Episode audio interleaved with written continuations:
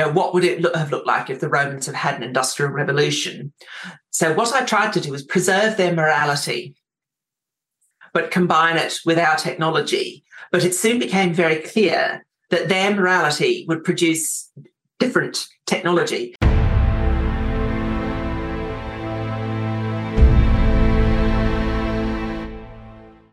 Welcome back to Mind Matters, everyone. I'm Harrison Koehli. Joining me, as usual, is Elan Martin. And today we are pleased to have joining us Helen Dale. Helen is a lawyer, um, the author of three novels, and she writes on Substack at helendale at or helendale.substack.com. So we're going to be talking to her today about well a range of topics. Um, the main one, I think, or at least the one that we plan to talk about, is her relatively recent novel or set of novels, Kingdom of the Wicked. It's in two volumes here. I've got them. There we go. Kingdom of the Wicked is a an alternative history of the trial and yeah, the trial of Jesus in an alternate Roman Empire. So, well, we'll get into that. First of all, welcome Helen and maybe can you tell us a bit oh. uh, just tell us tell us a bit, a bit about the book. Um, how did it start? What what made you come up with the idea what to I, write this? What I'll do, what I'll do is I will read. This is book one of Kingdom of the Wicked. It's a two book series. There isn't a th- third book, and people keep asking for a third one, but no, it's finished. And book one came out in 2017, and book two came out in 2018 and i'm supposed to be writing a fourth book now for a british publisher and i've written about 10,000 words and i'm still not kind of satisfied how with how it's going. So i'm not sure what's going to happen. I could be wrong about myself in that i didn't think book 2 book the, the my third novel this one i didn't think it was going to work and it finished up working absolutely fine. So writers can be wrong about how successful they are but what I'll do for your listeners is I will read the blurb that my editor wrote on the back of this. Normally, authors write their own blurbs, but I'm terrible at them. And so my publisher did it. and my editor is just spectacularly good at these, so much so he's acquired a reputation for it in publishing and that he's involved his publishing company in Australia is involved in the reissuing of a lot of Australian classics, including past winners of the Miles Franklin Award, which is the first the award I won for my first novel. I've written three of them, and that was a long time ago. That's my first novel, The Hand That Signed the Paper, and I won the Miles Franklin Award for that, which is the Australian equivalent of the Booker Prize or the Pulitzer Prize for fiction. So, and he's published a lot of because the Miles Franklin's an old award. It goes back decades, back to sixty or seventy years, and he uh, he has actually rewritten blurbs on Australian classics that were hugely important because they won the country's top award, and people acknowledge that what he's done is better than what was done originally when the book first came out. So I will read you his blurb for Kingdom of the Wicked. It's only the first one, but it will set the stage for book two as well. 784 Ab Urbe Condita, 31 AD. Jerusalem sits uneasily in a Roman Empire that has been Jerusalem sits uneasily in a Roman Empire that has seen an industrial revolution and now has cable news and flying machines, and rights and morals that are strange and repellent to the native people of Judea. A charismatic young leader is arrested after a riot in the temple. He seems to be a man of peace, but among his followers are zealots and dagger men sworn to drive the Romans from the Holy Land. As the city spirals into violence, the stage is set for a legal case that will shape the future the trial of Yeshua ben Yusuf. Intricately imagined and ferociously executed, Kingdom of the Wicked is a stunning alternative history and a story for our time and that probably sets the stage as well as anything is going to. Well, I read the I read it. Um, I I started the first one last year and then just had to put it down. Um, you know, I had other things come up, and then I finally got around to picking it up again just in I think December, and just tore through the first one and then uh, and then immediately ordered the second one and then tore through that. It's a it's very well. It's engaging. It's very it's very entertaining, interesting, fun, deep. Um, I was surprised at um, well in a lot of sci-fi or fantasy or alternative history because there's there's a there's a bit of it's it's kind of it's a science fiction novel essentially. Um, there's you get a lot of um, you get a lot of well cheap sci-fi, but your book is is deep. It's got real characters and you you get a sense of all of the different characters and there's a lot of characters and they're all like fully fledged and with their own personalities and they're like they're just they're just real people and so i appreciated that that was one of the things i appreciated the most in the novel is just how uh, how deep the characters were how how unique they all were and there are some scenes in there especially in volume 2 or i think yeah i think it was a volume 2 of just nonstop action that uh, that was just uh, really well done, really well crafted, and those were the bits where I just I, I couldn't I couldn't put it down. I had to had to keep going. Um, it involves some uh, oh dear, some zealot and I kept action. at night. Did I? Oh yeah. no! Luckily, it was during the afternoon, so I could I could spend as much time as I because that's the thing. They're both like that. They're both Mhm. really fat. They're classic Mm-hmm. fat world built science fiction, as opposed Mm-hmm. to my first novel, which is uh, sixty thousand words and shorties, Mm-hmm. and these are one hundred and forty thousand words and really chewy. Mhm. Um, I can explain how I was able to do that. And Yeah. it was, I did get shortlisted for the Prometheus Prize, which is a pretty decent science fiction prize. I didn't win, uh, but the judges were great. They, uh, and, uh, Travis Corcoran, the guy who does novels with uplifted dogs. So you've got dogs with their characteristics, their loyalty and their love, but they've got human intelligence. And uh, he he actually won, and and the judges were, were really very good. They said, "Well, we thought you were a better writer, but what you wrote isn't quite science fiction," which is quite true. It isn't quite science fiction, whereas the winning novel is proper hard science fiction. It's military sci-fi. It's got lots of the, the lots of focus on the technology. There's a Mars colony, and you know the kind of stuff that I enjoy reading. I enjoy reading people like like Robert Heinlein or um, Isaac Asimov's foundation books, but it's not the kind of book I'd want to write. And I'm not as well read in science fiction. I mean, I've read a fair bit of popular science fiction over the years, but I'm not a disciplined reader of science fiction. I've never read a book by John Scalzi, for example, um, or Octavia Butler. I started one of hers and I just couldn't get into it, and, and I put it down. I'm because I'm a professional reviewer. That's the pile of books in there that are, to be reviewed. And all the one nearly all of the ones behind me particularly on the that shelf there and the top shelf are books that i have reviewed for various publications around the world. So i am a professional book reviewer and i'm one of those people who reads a book a week. And i don't review all of them. I used to review all of them when i was starting out as a writer but i don't do it now because i've got a policy of i don't want to write where there are books that I think are stinkers. I don't want to write stinker reviews. And there's a very good piece by Ted, I think you say his name, Gioia. Um, I would say it like that, Gioia. He's Italian background. He's a music critic. And he's just written a piece for his Substack where he says, you know, why did the Beatles get so many bad reviews? And he then goes through and he does a case study and shows that Beethoven got the same sort of absolutely awful reviews, including of things like the Eroica Symp- Symp- Symphony and things like that. And he just goes through about how a lot of critics want to be quoted in the moment and be notable in the moment. So they write stinker reviews of things they don't like. And it's a way of big up, bigging yourself up as a critic, forgetting that in the case of the Beatles and Beethoven, you're actually dealing with people who have an enormous amount of talent and, and doing so as a cheap shot.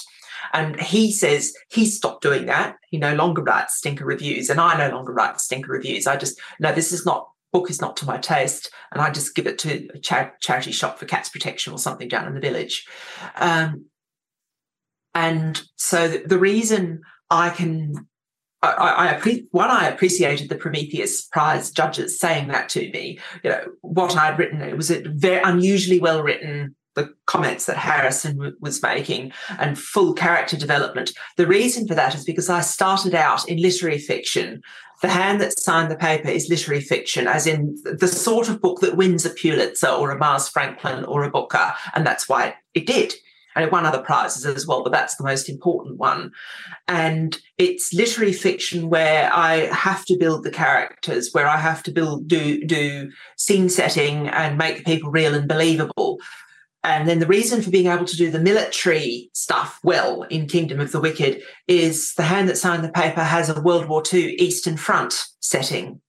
So I had to do a lot of research in the military history of the Second World War, which is why I have some awareness and why we've been discussing, Harrison and I have going back probably a couple of years now, the idea of ponerology, because I'm familiar with it from the history of the Soviet Union and the, the Warsaw Pact countries, and the way that uh, if you read works by you know Ches- Czesław Milosz and people like that, p- people from um, from Eastern Europe, uh, they will describe how Marx, the, the, the, new imposed colonial governments that were imposed by the Soviet Union just seemed to, to attract these really awful personalities uh, that had these traits in common. So I was, I, I, the expression I used to Harrison on his Substack yesterday was it just seemed to attract wrong-uns. But it, I mean, obviously there's more to it than that. But British people or Australians as well will say, "This that bloke's just a wrong-un." It's just a wrong-un. And it's sort of a, co- a combination of, of, of, really awful character traits. And in the Scots courts, they often they'll be described as the traits of a common criminal, um, because in Scotland, in Scots law, you can't use um, certain you can't use the personality disorders as in mitigation of sentence. You can in England and Wales, although they don't like it, but you can't use it at all in Scotland. And the, the, the legal principle in the Scottish criminal law is that these appear to be the traits of a common criminal which is one of the reasons why Nicola Sturgeon's in so much trouble at the moment with trans stuff. It's just because basically the traditions of Scots law have just blown up all over. Um, Nicola Sturgeon's the First Minister of Scotland. So what I was able to do was bring my traditional literary training and background to the character creation in Kingdom of the Wicked. And then I have a flair for military history just I was forced to learn an awful lot of it for my first novel, and my family has significant military service. Uh, my father served in the Royal Navy during the Second World War in the Atlantic convoys, once protecting merchant shipping across to Britain from the United States to stop them finishing up at the bottom of the ocean because of German U boats. And there's an age difference between my parents. And my mother, my mother was in the Women's Land Army, and her father because my dad was older than my mum, and her father was in the parachute regiment. Um, so sort of lots and lots of, and all of her brothers served in various of the armed forces, and all of dad's brothers did. And the younger ones, they weren't in World War II, they were in Korea. So lots of family history in in the armed forces. So I could, if I didn't know, or if something in military history confused me, I always had people in my family. I could just ask, well, what does this mean, or what does that mean, and what did what did that feel like to have that experience in um, while you were in the armed forces? What's it like to jump out of a Dakota and have it and open your parachute? What does that feel like, and to have people shooting at you from the ground and that kind of thing? And so I was able to bring that to works of speculative fiction, sort of a, a type of subspecies of science fiction. And that's why I could do the characters. Well, you've also got, I mean, there's, uh, it, it, kind of, um, I don't know if it was me not paying attention or if this, or if this was something that was deliberately, um, deliberately left unexplained as until the novel progressed. But the, the, there's this, even this transhuman element to it of the um, yes like you've got the operators of these flying machines which are essentially like artificial biological planes or helicopters or, or something attack vehicles Bi- bio, biomechanoid attack. yes biomechanoids yeah. the rationale for that was what i tried to do in kingdom of the wicked and tried to do it accurately and i should explain this my first degree was in classics i did greek and latin So that's why I can do the languages and I can do the way Latin evolves and, and all the grammar is perfect. And all these classicists have read it and said, How did you do that? And I go, Well, I did Latin for eight years at school and then at university. So that's the main thing. I only did Greek for three and I've forgotten a lot of that. I had to get a Greek speaking friend to help with some of the Greek and he's credited in in the back. bloke who knows knew, knows both modern Greek and learnt classical Greek as well. Because believe me, I can read Greek. Like if I go to Greece, I've got to go to Greece for a conference at the um, the end of March. I can read it all, but if I speak what the pronunciation I was taught at university for classical Greek to a modern Greek, and I actually did this with my partner when we went on holidays to Corfu a couple of years ago. I mean, it's it's like speaking in Shakespearean English as if you're reciting from Hamlet to someone in the middle of the middle of your village high street in England now.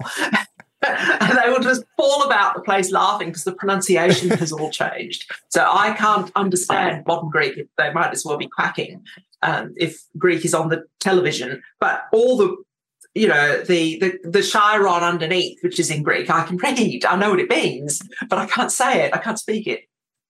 But he could do both. And so I had to get some help with the Greek. So I did. So I knew a lot about the culture and history and languages of the ancient civilizations. But then I later became a lawyer. Became a lawyer because nobody makes money out of being a classicist unless you're Boris Johnson. He's one of those rare people who does a classics degree and makes money out of it. And I used to joke that I did a classics degree and my profit on it was that I could translate public school mottos and read a great deal of Roman smut.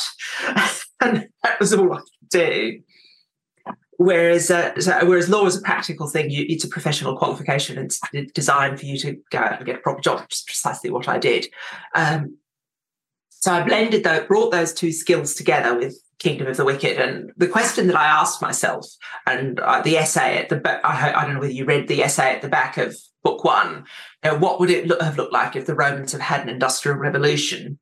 So, what I tried to do was preserve their morality, but combine it with our technology. But it soon became very clear that their morality would produce different technology because the Romans just didn't have any issue with chopping up bodies and you know they knew the heart was a pump and and that the most famous doctor in the ancient world was a bloke called Galen and he was a doctor of the gladiators before he became the emperor's doctor. So this is a this is a society that doesn't care about dissection. And this is where they were different from the Greeks. Aristotle was actually anti-dissection, and the response of, of very practical-minded Romans and just if you want a difference between the two civilizations, the Greeks are philosophers and mathematicians, and the Romans are engineers, military strategists, and lawyers.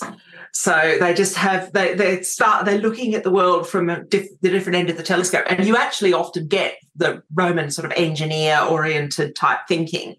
Yeah, they laugh at the philosophers and, and they tell dreadful jokes about the Greek great Greek philosophers we consider to sort of be heroic, you know, Aristotle and Plato and people like that. But even some of the lesser known ones, even when they were using them discoveries like Pythagoras and Pythagoras' theorem and Archimedes and all of this terrific maths that Roman engineers just applied, used it in an applied form. They had complete disdain for pure math. They thought it was a giant waste of everyone's time. And they would call philosophy the second Greek vice because the first Greek vice was homosexuality.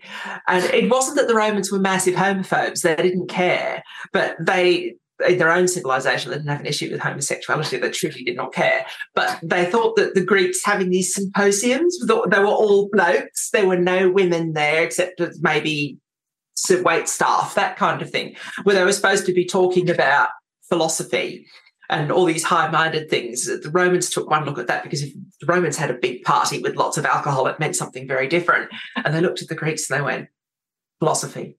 You're chatting about philosophy. If you pull the other one, it plays Jingle Bells seriously. You're all bumming each other, you bum boys. Literally, that was the Roman attitude to Greek intellectual life. Um, so it was so I tried to bring the two together, but the Roman morality meant that their technology, for me, once I did research in this area, the effect of it was that I thought the technology would develop in a different order. And in our society, it was the communications that develops faster than everything else. Whereas with the Romans, I thought based on there is an essay at the end of book one of Kingdom of the Wicked where I go into this. Um, but I thought plausibly, based on my knowledge, that they were much more likely to come up with technical things in the biosciences to parallel great skills in engineering and design much more than they were in comms. So basically, I have got them like Britain in the 60s. Their communications in Kingdom of the Wicked is Britain in the 60s. There are only three or four television stations. Um, and they all stop at midnight, which is the way the, the BBC and ITV and whatnot used to do back in the day, and play the national anthem. And then it just go, the screen would go blank, and the, it was United Kingdom's way of saying good night, everybody. You're are you up this late? Go to bed now. Um, and the last thing they would do is play the national anthem. Yeah, so this is, and they got quite primitive. Uh, they can talk. They have telephony. And they have video the ability to do video conferencing but it's very expensive it's very cumbersome. And i have scenes where people are having problems with it. You know they have trouble with getting the comms to work in court. At one point there's difficulty with getting the comms to work with pontius pilate in his office and he's supposed to be talking to his superior in syria and it doesn't work. And there's this awkward scene where uh, he's having a go at his clerk um, his law clerk the equivalent of what uh, uh, judge on the SCOTUS would have. Law clerk Romans had them as well. And so I was a law clerk I was a baby lawyer. Um, and in Australia, they're called an associate. In Britain, they're called a judicial assistant um, for a I was for a Supreme Court judge. And so he's having a go at his law clerk and he's saying, Horace, you're faffing. Can't you get this fixed, you know, to make it work properly? Um, so, whereas their biomedical stuff is like our communications. So, what has happened is they have advanced much more rapidly. Their science is at its most advanced point with biology and engineering, and not with uh, and it's civil engineering and transport engineering rather than with communications engineering, which is much more primitive. So it's a, a different stage. So they've gone right down genetics. They've got CRISPR. They do genetic modification. I don't foreground it because I didn't want to write Gattaca and because Gattaca is an excellent film, and but I didn't want to redo it. But you should have noticed while you were reading it that the Romans, it, the bloke who's got crooked teeth, Sylar, other Romans comment on it because all the rest of them have had their teeth fixed and they've all got perfect teeth. Um, the, the Roman families are suspiciously orderly. You know, if there are two older girls, the third one is always a boy. If there are two older boys, the third one is always a girl. You know, they're not none of them are fat. Um, they, uh, yeah, it, so it's, it's all suspiciously a, a orderly eugenic, and, and, well run. Yeah. Roman eugenics. Yes. And I, I, and because they did permit that in their society, that's the thing. They, they, they encourage the killing of ugly or disabled children. And to really, I only did one big scene in the first book with the eugenics, just to to fish slap people so that they understood that no, these little hints that I'm dropping everywhere else, they're a genuine thing. And when I've got the scene where uh, um, Andreas Linnaeus, who's a a likable Roman in the sense that he's very much he's on the Whig side rather than the Tory side of their politics. He's quite progressive in his views. Um, even he, when he encounters a witness, when he's going around and doing what in Scots law is called a precognition, because Scots law in this case is taken from Roman law, where he has to do a witness interview first. It's the system is structured differently from the common law. And he has to do a precognition with a witness for trial, and the witness is Jewish, and the, the witness in this case is based on the story of St. Peter. Um, and he's got a child who he's uh, was spina bifida.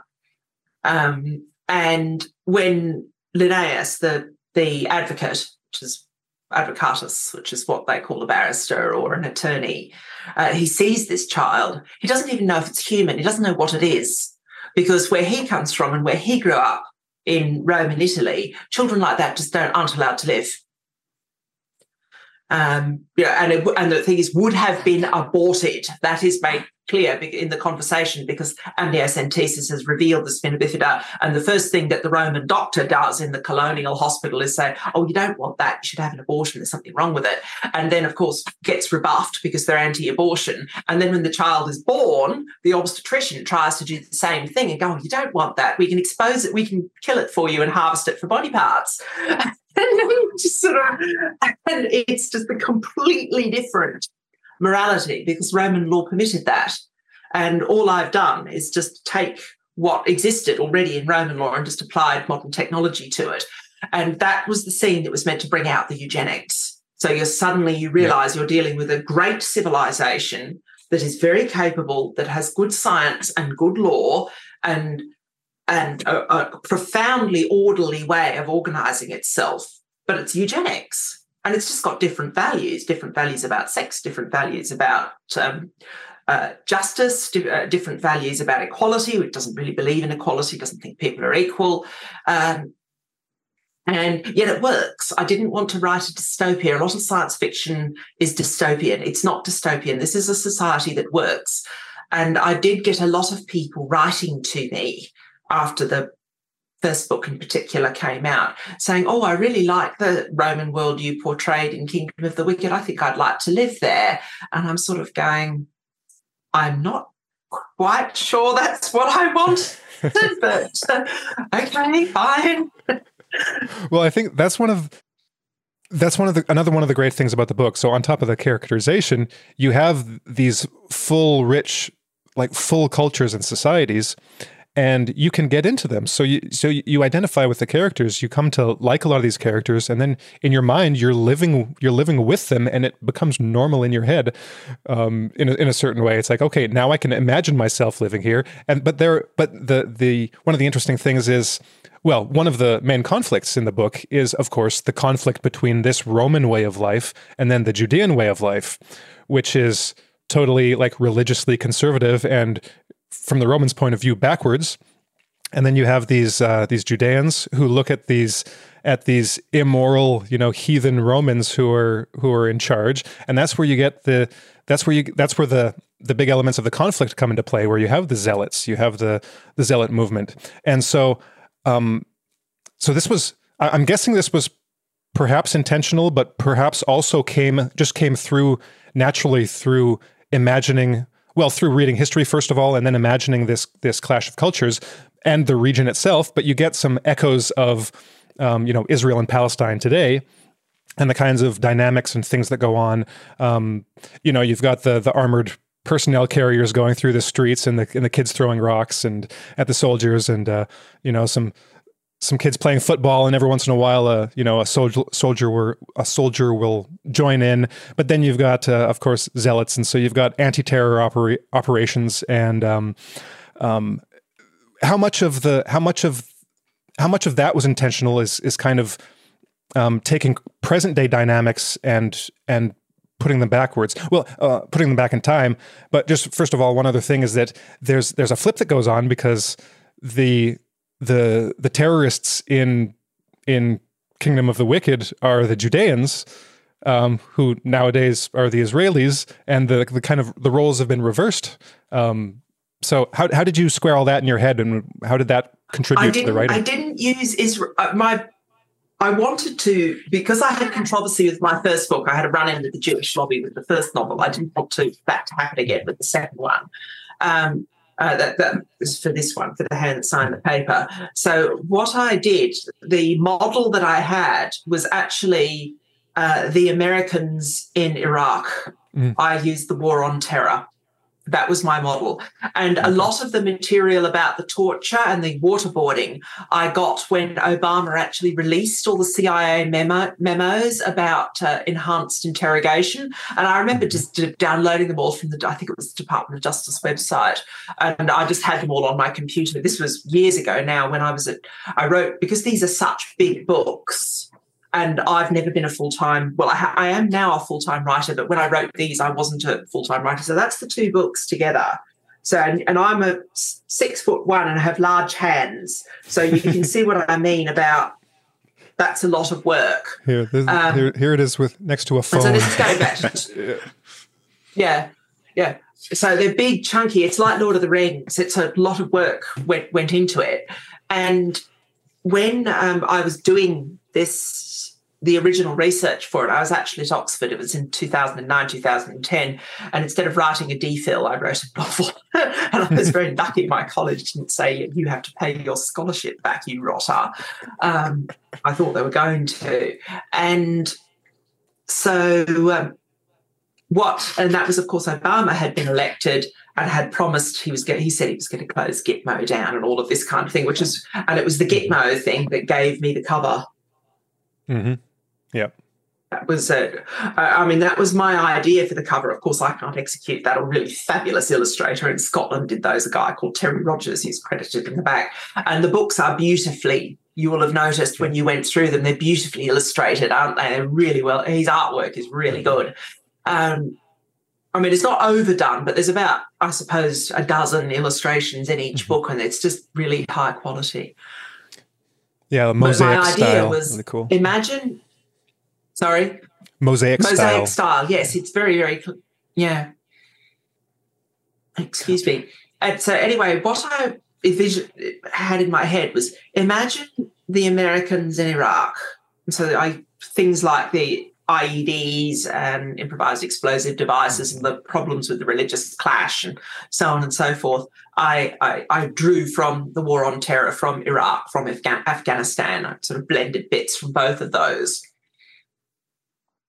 But I also um, was con- conscious of the fact that the Romans were a very different colonial, sort of colonial power from the way the Americans are now. Like the Romans are like the British in the 19th, in 19th century India. If they decided that some aspect of your civilization was barbaric, then that practice in your civilization was just obliterated, was wiped from the face of the earth. Now, to give you an idea of how thorough this was, the reason nobody in Europe, or very few people in Europe, and by extension, people in the United States, Australia, Canada, New Zealand, um, South Africa, uh, the British Commonwealth, mostly the white Commonwealth, but not all of it. I mean, the West Indies is like this as well. The reason there is only one wife and nobody marries their cousin is not to do with the British Empire, it's to do with the Roman Empire, because the Romans disliked polygamy. They thought that societies did it were violent. They're right, they are. Um, and the Romans dis- hated, the other thing they hated was consanguinity. So, I mean, and often the joke that you see in Roman writing, it's quite unkind about Jews, and not just them, other because other cultures had this as well, marrying their cousins. They'll make jokes about, oh, they're trying to have two-headed babies now. You know, so they had figured out were quite good at on the sort of ag science genetics type aspect of it that if you had two closer degrees of relatedness then you finished up with birth defects and of course in the roman world people with birth defects were just killed whereas they noticed these silly Jews kept them alive. And there's actually quite a long passage in Josephus where he, who was a, a Jewish person and historian who wrote in Greek, but became a Roman citizen and was sympathetic to all three cultures, and so tries to tries to play both ends against the middle, and sometimes comes comes unstuck terribly. Wrote a book called The Jewish War about the conflict that these books don't cover, but they're leading up to it. And he actually has quite a long passage about the really, really big differences on this point about relatedness between the two cultures and the treatment of disabled people, which the Romans just kill and the Jews leave alive. And that's a big difference between the two. Um, so people don't realize that this ancient civilization that vast area that it conquered, it just got rid of these two practices. And in the Middle East now, the only reason people marry their cousins is because it was reconquered by Islam, and that's permitted in Islam and not permitted. And because the Roman values passed into Christianity, and Christianity has the same rule don't marry your cousin, you disgusting, creepy pervert. Um, and the Christians took it even further. Um, at the Council of Trent, the Christians actually got the Roman rule and extended it. And it got to the point where it was actually quite hard for people to get spouses at one point because you had to have, be so many degrees of relatedness apart. And of course, there was the inevitable problem of hypocrisy. Both the Roman world and the Christian world had this, but it was worse with the Christians. um, because the Roman dynasties tended to be shorter because they didn't have primogeniture, so they would basically run out of legs, and you finished up having either a civil war or an adoptive succession where somebody else takes over um, in the Roman world because they didn't have the idea in Roman law that your eldest son should get all your property. That's a later idea. Roman law of succession is really different. Um, much kinder to women, basically. That's the main reason for that. Uh, but so what would happen? Most you would get, and or you would if you read Suetonius and Tacitus, the two the two leading Roman historians, they get absolutely furious when some emperor passes a special bill through the Senate because that's what has to happen so he can marry his cousin or something like that because they find it absolutely disgusting and nobody else can do this. It's just this powerful person is passing bending the rules to suit himself. But it was much worse in Europe with famously the Habsburgs who you probably have seen pictures of with all of their fat lips like that. And that wasn't just the fat lip, their jaws were deformed. And you finished up with, uh, towards the end of the Habsburg families, because they reigned over various parts of Europe and Spain and Austria and that kind of thing. There was one bloke who was born who his parents, both his parents, both his mum and dad, was so inbred that he was more inbred than if his parents had been brother and sister because they just piled up the genetic errors going down the line. Now, the way the Habsburgs did that is they would get papal dispensations from the rules against marrying your cousin. So it was the Christian version of whacking a bill through the Senate because you were the emperor so that you could marry your cousin. But the thing is, that was relatively confined just to a very small group of aristocrats in Europe. And the great bulk of the population married out, married out, married out, married out. So that had two effects. Um, you had far lower disease rates. It was much more likely, much less likely, rather, to have genetic defects in children in Europe than the Middle East and many other parts of the world. The other religion that hates um, consanguinity is Buddhism, by the way. They don't like it either. To this day, the parts of India that were historically Buddhist don't have inbreeding, whereas the parts that are mainly Muslim and Hindu do. That kind of thing. Buddhism doesn't like inbreeding either. I don't know much the theology as to why, but those are the three religions Roman paganism, Christianity, and Buddhism are the three that hate consanguinity of the big religions that have existed or do exist historically.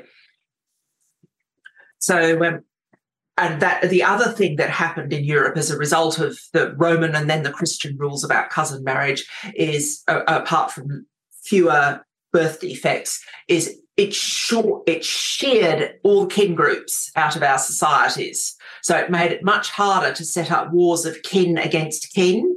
You had to have religious wars or you had to have national wars. You couldn't fight wars based on tribalism. It was much harder to have tribal conflicts that we associate with parts of Africa, with parts of the Middle East, with parts of China and and and, and Asia.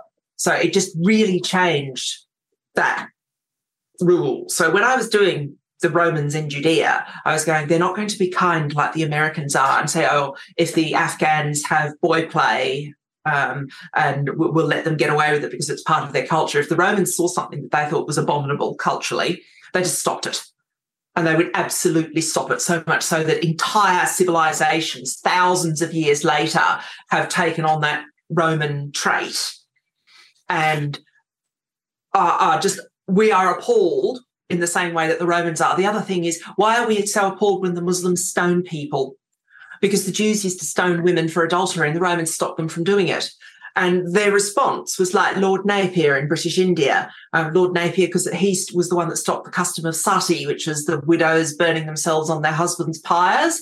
And the Indians told him, a bit like um, the Afghans with their boy play in Afghanistan um, with the Americans, they, the Indians told um, Lord Napier, who's the senior British official at, in, at the time in the 18th century, I think maybe the 19th century. Oh, this is part, part of our customs. This is our culture. We, we widows Im- immolate themselves on the husband's pyre, and often it wasn't voluntary. They were being pushed in, and that's what he didn't like. Um, and he said, Oh, that's your custom, our custom is to erect a gallows next to where you're doing the, your funeral pyre. And any man who does this will be hung by the neck until he's dead. And yes, so they broke the Indians of it. So the British and the Romans are more similar in terms of their in, imperial policy than the Americans. The Americans are very soft and they struggle to change the societies that they colonize. Um, and so with the with the Romans, I thought, right, I'll make them look a bit like the United States because of the weaponry and because of the way the zealots fight the terrorism and so on and so forth. But I have to have them behaving like Romans with the Roman attitudes. But of course, the Roman attitudes to modern people, they sound British because of the diet of films like Zulu or um, you know, or Passage to India or all the, all of the films that are sort of heat and dust that are designed to capture what life was like in the British Raj. And that tends to be the mental image, which is why I had to Americanize it quite a lot. Or otherwise, people would just get people the, a mental image of plummy accents and pith helmets and Michael Caine running around the place, and that's not what I wanted. I wanted someone who looked a bit like Al Pacino, you know, some, some sort of dark, yeah, yeah. dominating Italian American kind of person. Well, s- speaking of helmets, so in in one of your latest articles, um, oh, let me let me just bring it up to to refresh my, my memory. Yeah, what are the engines of progress? So you talk about some some relevant things in this article. It's kind of a, uh, a review of two books um, Stephen Davies's The Wealth Explosion and Douglas Carswell's Progress versus Parasites. And in it, you've got this AI generated image of some Roman soldiers. Uh, maybe I'll use it on the uh, yes on the, the, the thumbnail. But how close was that to how you yeah, might have imagined it? mine. I, I, know, yeah. Well, but how, no, how close was it? Mine. Someone someone gave it to one of this AI art things mm-hmm. as a prompt. And the prompt they gave uh, was Rome never fell. And then, of course, because you need huge amounts of processing for this chat GPT and all yep. this various AI stuff that's come out now. Basically, that was the prompt given. And apparently, this man then went to bed and he got up in the morning, and that's what it had given him. Um, so that's an AI art, and it's not mine at all. The, what the illustration in color, though, the mosaic art, um, and I should explain. Um, because I'm a best-selling author in Australia, the edition I think you in America finish up because I don't have a US publisher. You in America finish up with my British edition, and the mosaic art is is done in grayscale. It's very nice, but it's done in grayscale. I'm just going to stand up and get the Australian edition of sorry a bit makes it a bit seasick when I do that because of the way the camera works on this thing. Um, the Australian edition, because I'm a, I write bestsellers and it's worth the publisher doing it. There is that oh, illustration from my Substack in color in the Aussie edition of the book. And that's one mm-hmm. of Terry Rogers's illustrations. Um, mm-hmm. there's a few color illustrations in the books that, that are done in grayscale in the edition, the UK edition that you have, um, yeah.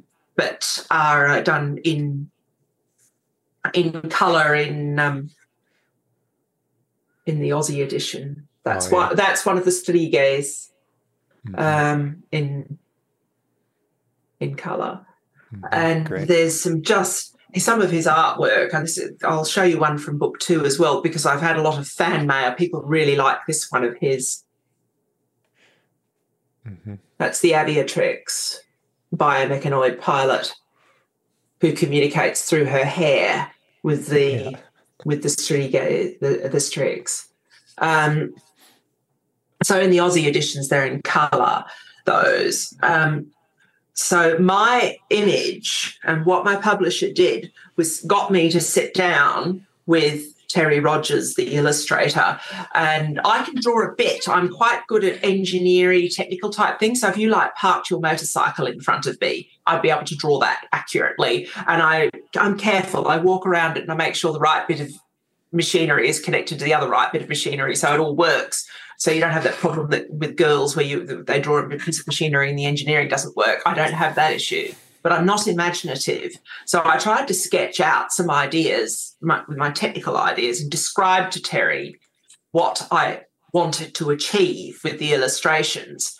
And he has just basically picked my brain. So hmm. what I visualized was not what the AI came out with, although I find, found the AI completely convincing. I have to say, when I saw that, I thought, yes, that's perfect. It's brilliant.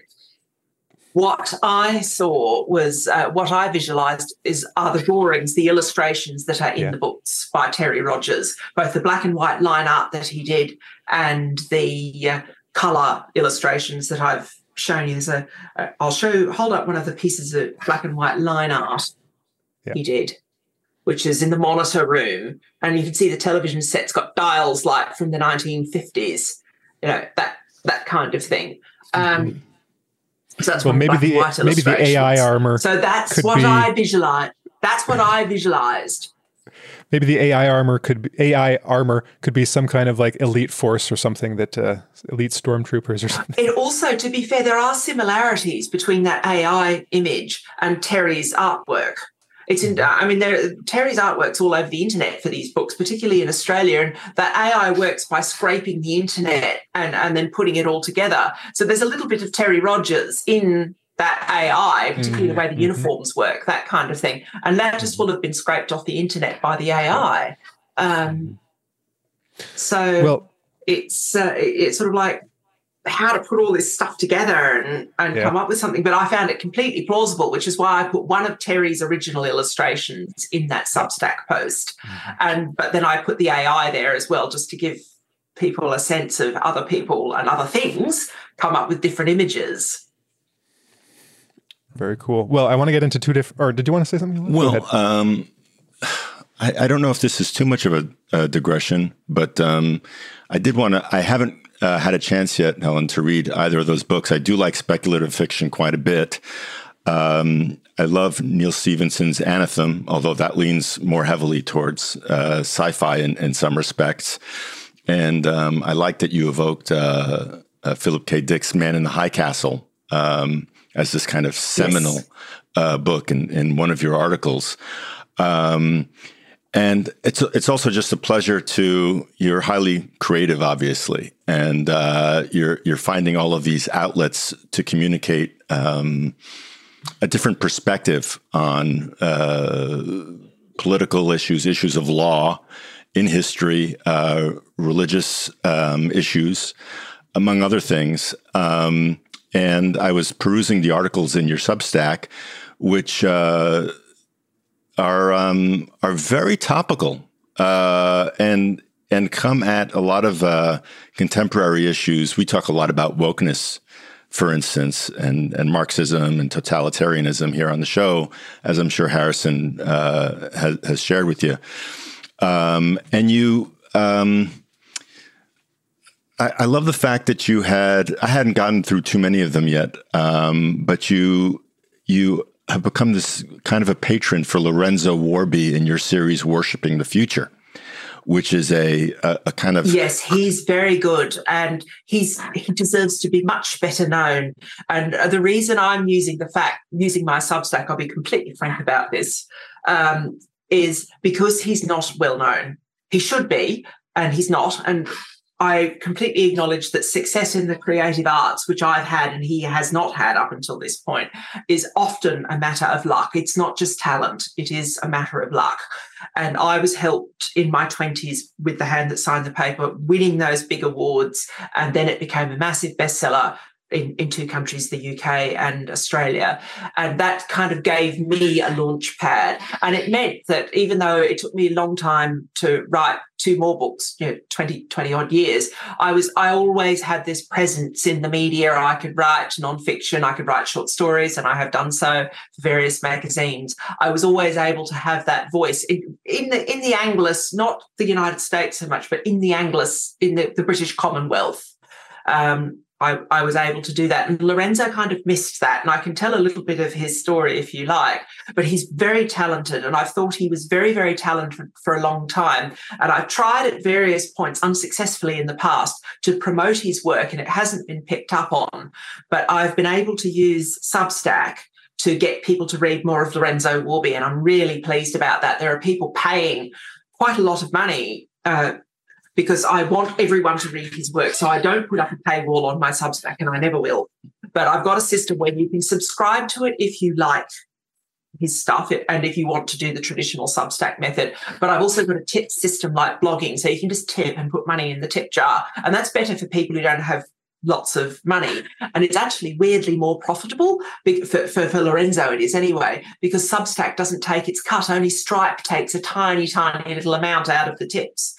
And and I've just been really pleased about that because that I've been able to give his prominence because he he's written for me. I commissioned a, a, book from him, and he's finished it. Although he, what he's able to do in response to some clever comments that people have left, there's some really really good remarks. What he's able to do is modify it. So when I do take it, take his book with an established audience, I will I will take it. I will introduce him to my literary agent in London.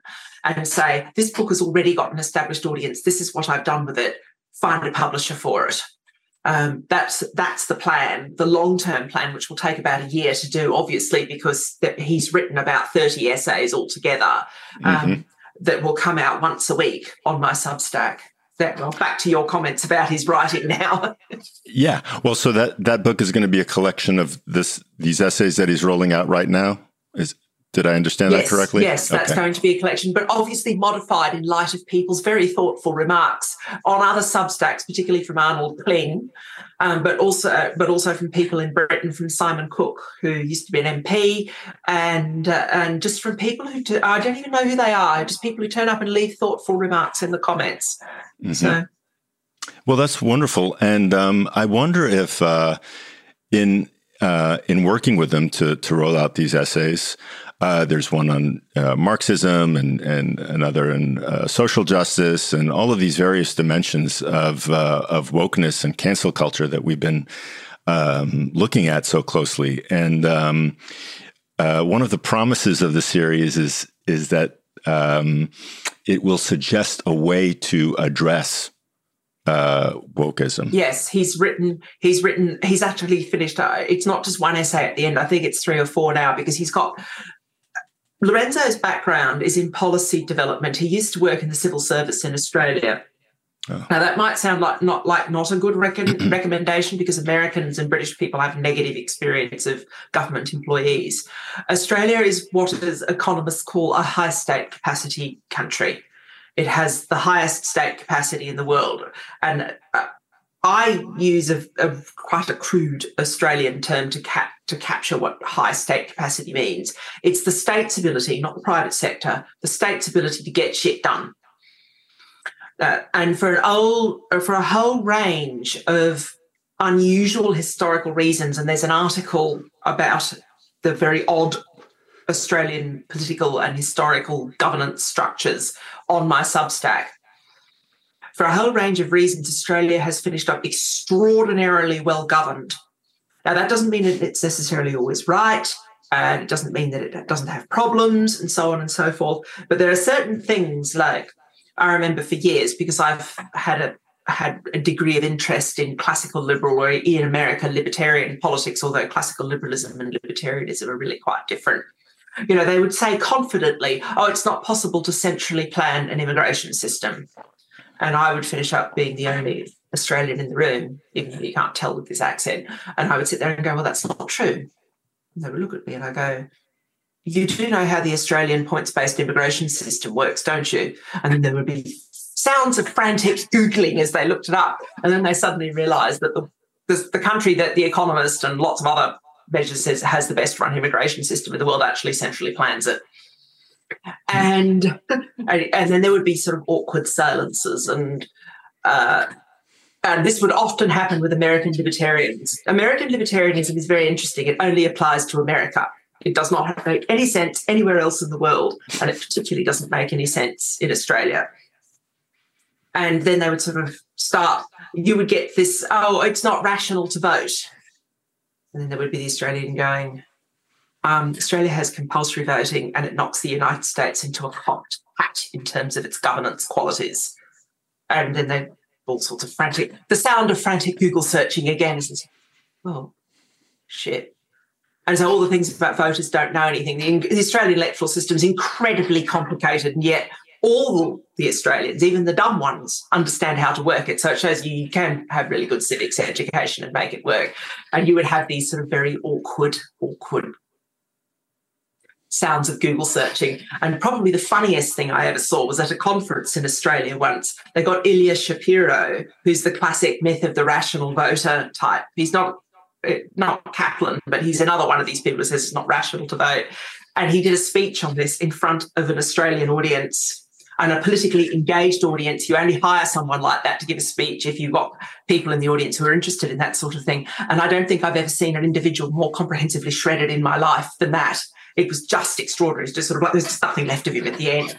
And a, a few people had to say, Dear Americans, keep your libertarianism in America because it doesn't apply to it anywhere else. It doesn't even apply well in Britain. You saw what the, happened to Liz Truss. That's uh, the, the defend- mm. that's the closest Britain gets to a libertarian, and she was just defenestrated, out of, thrown out of Number Ten Downing Street, and never never to be heard from or seen again. You know, consigned into outer darkness.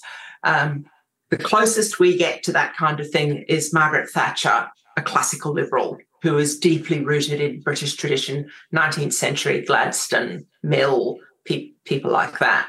Um, so Australia is a very unusual system, and one of the effects of it is it's got very, very capable government governance.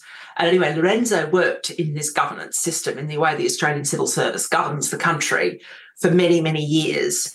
And a huge part of Australian politics is you don't just come up with an idea, you have to come up with a policy, and the policy has to be capable of being implemented. And you have to think your thoughts all the way through to the end so that you get a serious addressing of what are the implications of your policy? What are the unintended consequences of your policy? How will your policy cash out? You know, have mm any aspects of it ever been tried in any other country? Have any aspects ever been tried in Australia? Remember, Australia is a federal system. So we also have the same tradition as the United States of the, exper- the, labor- the laboratory of the states. So the different states do different things, often very, very differently. Um, so you get that kind of approach. And so Lorenzo is bringing his governance experience as someone who's worked in the civil service in Australia to say, okay, these are the problems. Uh, this is where they come from. And he's got a particular point. And the reason the essays on Marxism are up now is that he thinks the reason the social sciences in, in the academy have undone themselves so badly is because Marxism made it socially acceptable to be wrong at university and to continue to teach wrong stuff at university, even though it had been falsified. And he said, you know, as soon as all the, uh, uh, uh, certainly by 1991, but even earlier, Hungarian Revolution, once we became aware of the Holodomor post war, after Khrushchev's speech, those kind of things. Lorenzo's argument is all of the Marxists in the universities should have been dismissed because mm. the ideas uh, don't work. Mm-hmm. And the way the analogy he draws, he, he drew to me, and I think I've used it in one of my introductions, but he will use it again in one of his essays. He says, you know, chemistry doesn't use phlogiston anymore. Medicine doesn't teach miasma, which is the way we used to think disease was spread. Um, it's these things. It, you don't have biology departments at universities teaching creationism. Although I have to say the transgender thing, the idea that you can change sex, is very, very close to creationism. And the idea that you have a gendered soul is also that's theology. You know, you have a gender identity that's separate from your physical embodied reality. Mm-hmm. That's Cartesian dualism. And even I know that I'm not a philosopher, I'm a bloody lawyer, but you still learn that at the, at the beginning because it, it, it some legal theorists, you know, formulate, going back to the Romans, have similar sorts of ideas about the way the law works. You know, do you only obey it because someone's telling you to do it, or do you obey it because you have an inner sense of your idea of that you should obey the law? I mean, sort of. Uh, and that's that, that's a very quick summary of a, a, bloke called Herbert Hart, who was actually a principal of my college Brasenose at Oxford for many years. Um, so you, you you learn these things and you just sort of think, but that's not true. You know that's not true. It's been disproven. And the thing is, once something has been disproven like that, it should be dropped from the academy. And so Lorenzo's art, the reason he's building up this huge body, decent sized body of work on just the wrongness of Marxism and then expressing how similar the wrongness of uh, various aspects of wokery. He calls it post enlightenment progressivism. Um, but uh, because he thinks woke is a bit, it, it, can be useful but imprecise, whereas post enlightenment progressivism is precise, more precise. That's typical Lorenzo. And his he doesn't want to say that it's a form of Marxism. He doesn't really like the cultural Marxism argument. He thinks that's a bit glib. His argument is rather once you have made it okay to be catastrophically wrong and to have people continue to teach stuff that doesn't work, that is catastrophically wrong in your institutions of higher learning, they are no longer places of knowledge or the knowledge acquisition of knowledge. They are no longer places of discovery. They become places where you recite catechism. And the thing is, the catechism need not be Marxism. It can be other things, but Marxism has cleared the undergrowth and made it much easier. Hmm.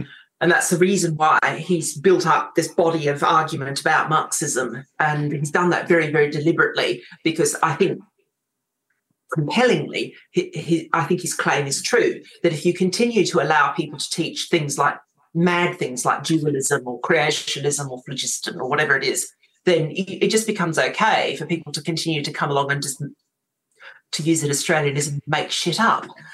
Yeah. Do Do you think? Uh, do you so that's why given, he's so precise? Yeah. Yeah, I was just wondering. Do you think, um, g- given the fact that he's coming from uh, Australian governance and policy, that uh, where he's going with it can be, um, given how different uh, the U.S. would seem to be, based on what you said, uh, can it be applied to to U.S. policy and thinking and and I don't know. Ultimately, that is up to America. That is up to Americans. Um, it would certainly work in the UK because right. a lot of the things that he's directing his arguments to, particularly the tertiary sector, is funded in the UK in the same way that it is in Australia. So this is these are things that can literally be fixed in the mm-hmm. United Kingdom and the UK, but by just going through your tertiary education budget and just putting lines through things and going, not funding that, not funding that, not funding that, shut it down. No more queer theory, no more sociology, no more women's studies, which is all turned into queer theory or gender studies, or no, nothing, uh, no more gender identity. It's not true. You know, this is you keep the books in the library, absolutely. Right. In the same way that you have to have copies of Mein Kampf and you have to have copies of Lenin and Stalin and Chairman Mao's Little Red Book, you have to have all that in there, if nothing else, to teach people what not to do. Right. You know, all the people once all believed all this silly nonsense. You should go and read it to see how stupid human beings could be, and then be a bit more humble yourself um, before you come up with big ideas. Mm-hmm. But yes, certainly in Britain and Australia, that is something you can do. You can just go through the tertiary education budget.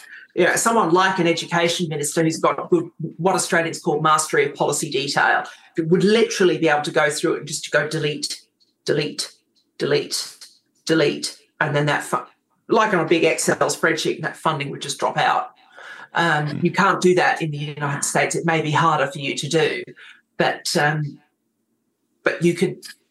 What it could inspire Americans to do is go, okay, so this is how you develop a detailed policy program. This is how someone does it in a country that's very good at it, that has this ability to come up with good policies that can be implemented and that require mastery of policy detail. And because for a lot, I've noticed a lot of American policy development is very sketchy. It's not thought through, and they don't seem to realise just how much work is involved. And that, that's why things don't work. Like you go to America and things don't work. The airports don't work. The police don't work. And and it's not necessarily that they're they're racist or violent, although they sometimes can be. The point is, just nothing works properly you know, and everything takes a long time to do things, and your banks don't work. Even your private sector doesn't work. I mean, the absolute nightmare of American banking. I mean, I, I, I, used to make a very good living as a corporate solicitor, being able to set up foreign currency accounts for people. I mean, I had one myself so that I can earn all this money from American think tanks and I got always got a very strong sense of my goodness, the United States is a great nation in spite of its government, not because of it. It's the absolute opposite of Australia and the UK. you know, well, it's the individual genius and energy of Americans mm-hmm. that enables America to do so well. Yeah, but despite their government, try to do do something with your yeah. As soon as you try to do something big with your government, it just goes it doesn't work at all. Yeah, including well, the colonialism. That, that, that's why. The, that leads me to that leads I mean, me that's to. Why the, I mean, British people. that's why British okay, people looked at the colonialism in Afghanistan and Iraq and went, "Oh my God, you can't do you can't do colonialism either." well, a few of those things lead me to a question that I've wanted to ask you about for a while. Um, I I first heard about you, I believe, through um, your interview with uh, Josh Slocum that you did uh, like over yes. a year ago. I'm a great admirer. And, I'm a great admirer of Josh's. Yeah, me too. Um, but one of the things you said on his show um, was about your own time, because I, I, believe you've done some work, you know, within the Australian government too. Is that correct? Just really quickly. Yes, I have. I've yeah. I've been a legal advisor, senior legal advisor to a parliamentarian which is basically where you're seconded out of the civil service to provide advice to a parliamentarian at a high level. Uh, the idea being to, to improve the quality of Australian governance. But okay. there needs to be a degree of simpatico between the parliamentarian and the advisor. And so my parliamentarian that I, I had, I worked for was a classical liberal. And I would consider myself also a, a classical liberal which is a relatively rare political grouping in Australia. It's rarer than it hmm. in Britain. Quite a lot of classical okay. liberals in Britain, and we produced recently a great classical liberal prime minister in the form of Margaret Thatcher.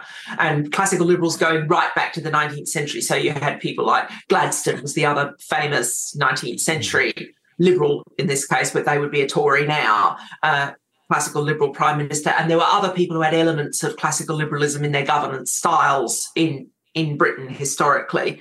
Um, but the, the two famous ones who were there for in power for a very long time were Thatcher and in the 19th century Gladstone. It's a rarer set of politics in Australia, partly because Australians do have a different relationship with the state because they're used to the state being competent all the time. Mm. Whereas mm-hmm. British people, the state can sometimes be very good, but the, the state can sometimes not be very good. And so they have a, a more complex relationship with the state. Okay. So uh, thanks for that background. So one of the things that you'd mentioned on Josh's show about your experience was because this was in the context of cluster B personality disorders and things like psychopathy, which is kind of what I write about. And so you'd said, you'd made a comment about something to the effect that the most influence from people of that sort in your experience in the Australian government was from lobbyists. And that the you know the governments yes. the parliamentarians were pretty normal people for the most part. So i'm wondering if you could talk a bit about that and if you think it might be different in other countries um, and if that because that, that might have something to do with the you know the historical level of competence in australian in australian governments. Maybe maybe the dynamics are similar but not quite the same in a country like the us uh, so yeah well the aussies the, the, part, the mps and their staffers are quite good at walling lobbyists out. That's something that they're quite good at. They're not perfect at it, um, but they, they do tend to be quite good at it. We, we tend to protect our MPs, the, the staffers do, and you don't get this bleeding back and forth between lobbying and staffers because you've got the circulation back into the civil service. Like, for example, the chap that was the economic advisor to my parliamentarian, he didn't go and become a lobbyist somewhere after my parliamentarian retired. He went back to Treasury so he didn't go to a lobbying outfit. He went back to Treasury, he went back into the governance system. So that is possibly a difference. But yes, this, this was my encounter. I, I didn't experience MPs as odd or weird people. I mean, they're interested in politics more than the general population, which is to be expected. And I didn't experience staffers actually as being odd or weird people. I, I, thought some of them were a bit young and inexperienced, and I remember saying this at the time, but they didn't seem weird or strange. The encounters that I had with people who I thought were wrong to use my very scientific description of before I met Josh of people with cluster B personality disorders, wrong uns. That's a term from cricket. What you call a curveball in baseball. Okay, that's a wrong un in cricket when the ball is delivered out of the back of the bowler's hand and you don't know which way it's going to deviate off the pitch. Okay, so it's called a wrong un, in cricket and a curveball in baseball. And it might be going much slower than a normal speed speedball pitch, but it's much harder to hit if the pitcher has done the job properly. Same principle in cricket. If the bowler has done a, a wrong un properly, then you can you can feel um, absolutely discombobulated facing it. And if you want to see an example of a, of a bowler bowling all sorts of deliveries that you can't in cricket that you can't predict. Um, I don't know a baseball equivalent, but just look for, it. just ask for Shane Warne dismissals and then click the videos and then just watch Shane Warne spot S H A N E space W A R N E. He was a leading Australian bowler for many years. He's dead now, but there's lots and lots of videos of his most famous dismissals, and you will sit there and you'll just go, "How did he make the ball do that?"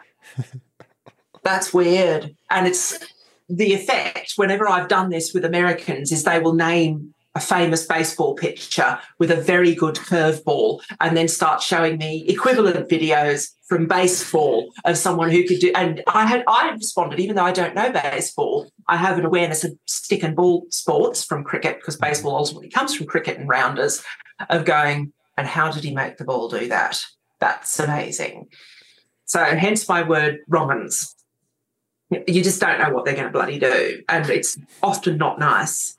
And I've encountered this with lobbyists, and all of them, with very, very few exceptions, you got people who were trying to exert influence over parliamentarians and over parliamentarians' advisors and over civil servants. And I presume also outside of the parliament, they were trying to achieve this effect with industry as well, because I would get complaints that would filter back to me from companies um, about this kind of behaviour and it, it all involves the things would do absolutely anything to climb the greasy pole would butter up person a to their face while running down person b and then we'd go over to person b and and run down person A and tell person B to their face how fabulous they were. You'd blow smoke right up their bum and all of this kind of thing.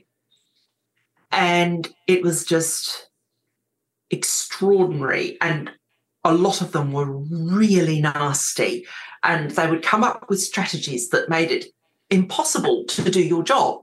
Like you'd have sitting fortnights sitting weeks, which is when the parliament is sitting in Canberra, because Australia's got a creative capital like Brasilia or like um, Ottawa in Canada. Um, that isn't the largest city. It's a deliberate city where it's got the institutions of governance in there. So it's kind of sealed in a way. So all these lobbyists would converge on Canberra during the sitting weeks. And if, for example, there was some big newsworthy thing happening that was of concern to some lobbying outfit, they had all they had banks, phone banks of volunteers who would lock down the parliament just by calling every parliamentarian's office and having all the staff on the phone, constantly dealing with phone calls so you couldn't do your job properly. And there was one organisation for the, called Get Up, which isn't as powerful now, but it was absolutely notorious for this. And it got that way that you finished up with the, the, actual parliamentary staff, not the people working for the MPs. It was stopping them from doing their jobs as well because all these phone phone calls were just being routed, routed all through the building. And sounds like a denial of service attack. Numbers. Oh yes, but with telephones. Yeah. Okay. Uh, uh, uh, I mean, you could still work on the internet and send emails, and that was what we all finished up doing. But of course, it's very hard to write someone or to, to, write to someone or pay attention to a detailed legal briefing in my case, or economic briefing in the case of my economics colleague from Treasury, and make sense of it and give sensible advice to your MP. If you've just got the phone ringing off the hook every three or four minutes, dealing with so, so they would lock the building down, and that was Get Up's trick. But others found other ways of, of doing it that were less obvious than that. Wining and dining people, getting people to agree to things when they were pissed out of their gourd and then couldn't remember it the next morning. Uh, the most ex- uh, uh, and this was the ethnic lobbies, I'm afraid, would do this make trivial and casual accusations of racism or anti-Semitism or sexism or that or that kind of thing. And the, the idea was was to try to isolate a staffer or an MP sometimes as well if they decided that that was a big enough scalp worth having and get them demoted from the ministry or get the staffer sacked or, all that kind of thing. So this whole cancel culture thing of getting people fired if they were perceived to be a roadblock from the achievement of a lobbying objective. I mean, I was there, started there in 2014, and this was just enormous and everyone's talking about our cancel culture in 2020. I wrote my first article in The Guardian, incredibly, in 2015 about this whole phenomenon of deliberately working in such a way to get people who disagreed with you or made your life difficult to get them sacked. Mm-hmm. Um, th- this became the, the way to try to get a ch- to to affect change was to go after someone's job um, or to isolate them in some way, and that was done by the gossiping method.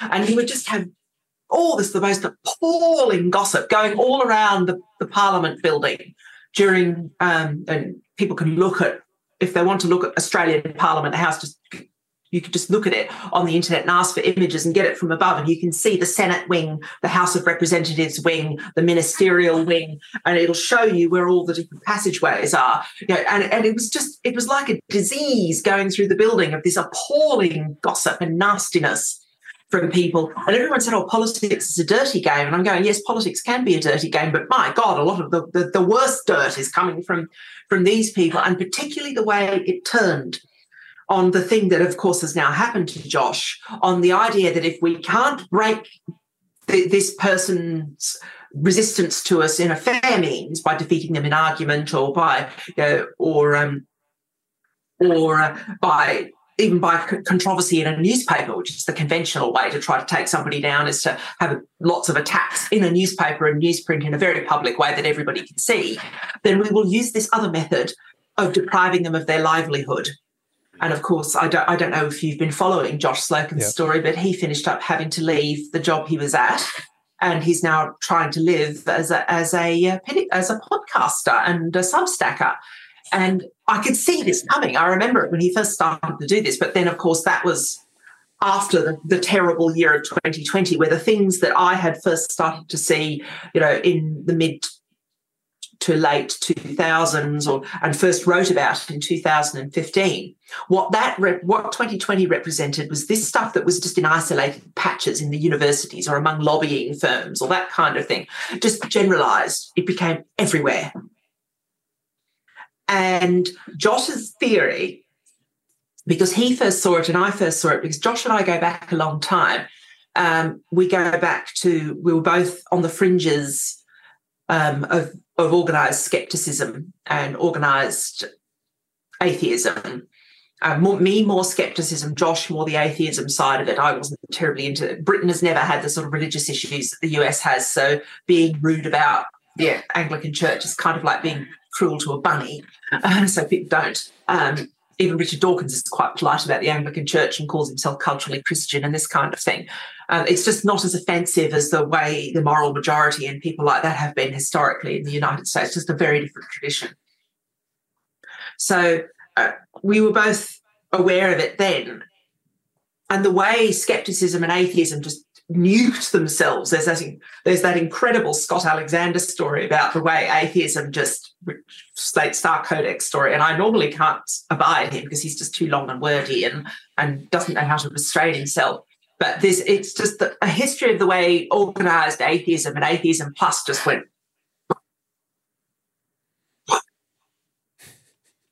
And Josh and I saw that. We were uh, privy to quite a lot of the awful stuff that happened.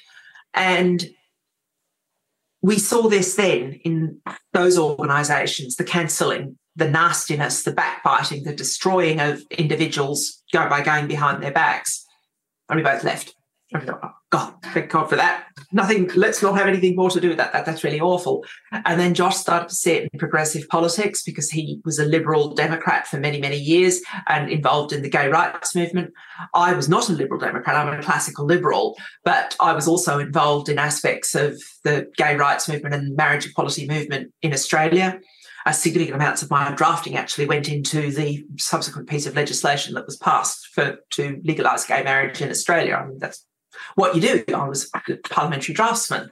Um, and then we started, I saw it with lobbyists, and Josh started to see it in his work. And other people, I, academics, friends of mine who are academics, starting to see it all through universities and just and often coming up from below. That's the thing; it would bubble up from below like some revolutionary movements, and it would be students trying to get their teachers fired and yeah, in universities, or other academics trying to get an academic fired. And I didn't put the pieces all together. Josh didn't put the pieces all together. Nobody really did. And we were just sort of, this is really awful. And it seems to be getting more into other isolated areas. But you could still reasonably write it off as, oh no, this is just mad Americans on the university campuses who believe that, you know, that the sky is pink or something, you know. It's just bonkers yanks, ignore them. It won't ever happen in Britain or Australia. And to a large degree, it hasn't happened in Australia. The system has walled them out still in, in a lot of areas. Um, but it has got into Britain now, not to the same extent, and it's got into France. You know, so that's why you've got Macron getting up and saying we're not having in uh, in we're not having it in France. It's all nonsense, and people go, ah, but all those people they all came from France, and and they all come from French universities, you know, Foucault and Derrida and that kind of thing. And Macron is quite right to say, yes, they came from our universities, and that's where we kept them you know, it didn't, uh, his idea was that it didn't get into French society, but now it is from the United States getting into French society, it's into German society, it's gone through Scandinavian countries. There's even weird stuff going on in places like Italy and Spain, despite their traditional machismo and a strong sense of, of men and women are different, equal but different. And they've even got sort of some of this weird gender recognition stuff going on in those countries where you would never expect it to happen.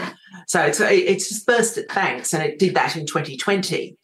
And Josh was the first person because he grew up in a household with a mother who was a diagnosed borderline and became familiar with what it looked like. And he's he's not a uh, psychiatrist himself, but he's had a lot of experience dealing with grief because he's worked in the funerals industry for years and years, 20 odd years or something. So they're the, and they're the people, people like that see the individuals who turn up and destroy other people's funerals. Mm. Yeah, and that's the classic way that you know this that a cluster B person will make everybody else's life absolutely shit. If they're going to get a golden opportunity to do it, it'll be at one of those big life events. It will be at a wedding or it will be at a funeral. And Josh saw it at funerals because of his work background.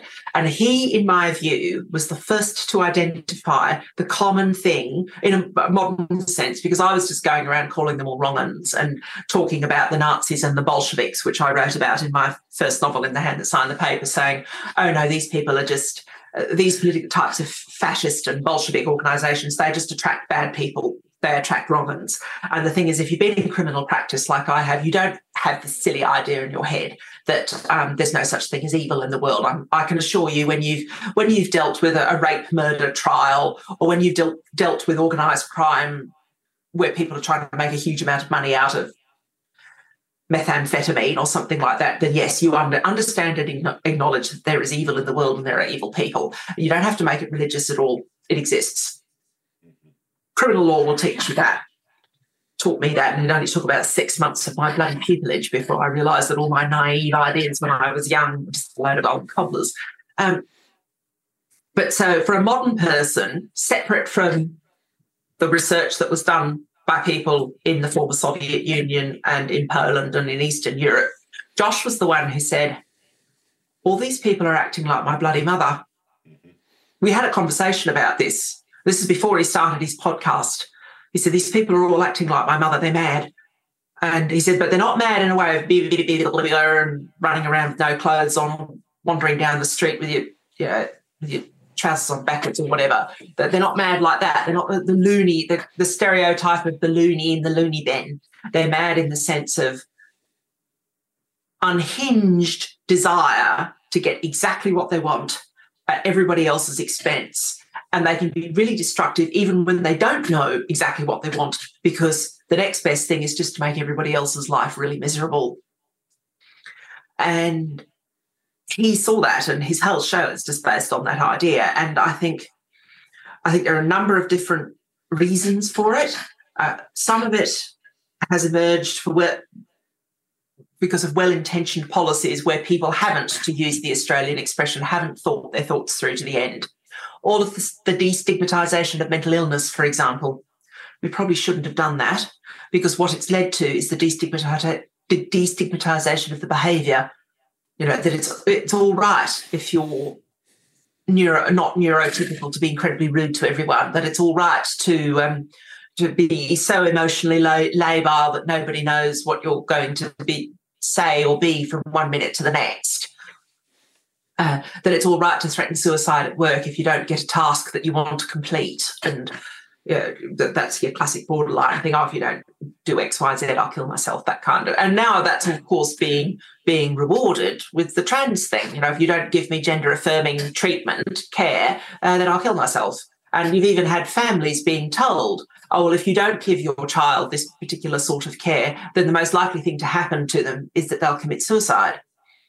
And it's just, oh, God. And I mean, talk about pressing, deliberately pressing parents' buttons um, and Josh was the one who I think has actually caught, and he, he was on Triggernometry. I'm, i was very pleased he was on Triggernometry talking about it because it's now become quite widely known. It's not just Josh Slocum saying this or, or Harrison, Ke- how do you say your name? Curley or Keeley? Uh, Cooley or Kaylee. Haley. So, yes. Um, it's, so it's not just you. It's not just Josh. It's not just Jordan Peterson.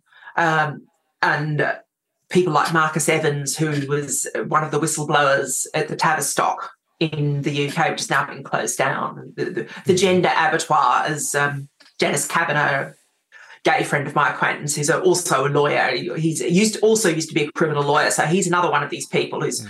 absolutely knows that evil exists. Um, Dennis Kavanagh always called it the gender abattoir because it was just little gay kids being chopped up as far as he was concerned, and I think there's a lot of truth in that. Um, so a lot of people are now saying, hang on, we've just let the lunatics take over the, the lunatics are running the asylum now. And uh, I'm not quite sure what the upshot of that is going to be, but I think Josh did a public service by being the first, probably the first to break cover, even more before, even more than Peterson, because Peterson started at the beginning as just a straight free speech. No, no, no I'm not mm-hmm. going to have you put words in my mouth, go away. So he just started as a free speech person, whereas Josh actually went from the beginning. Now, these people are acting like my mother. Here's how my mother behaved. And here's all the ways that these people are similar. And he did like about eight shows in a row where he just set this all out in a very simple, easy to understand way. Mm-hmm. Yeah, no, I was as somehow somehow I found out about Josh right right as soon as he, you know, I think he had two shows out when I found out about him.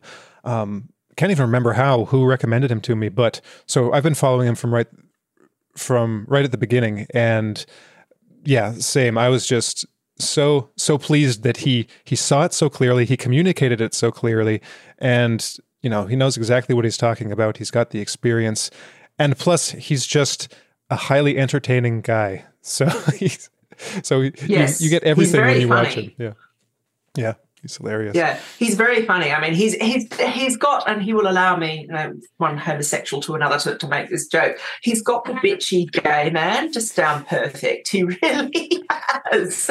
Josh brings the bitch. he's very very good. Mm-hmm.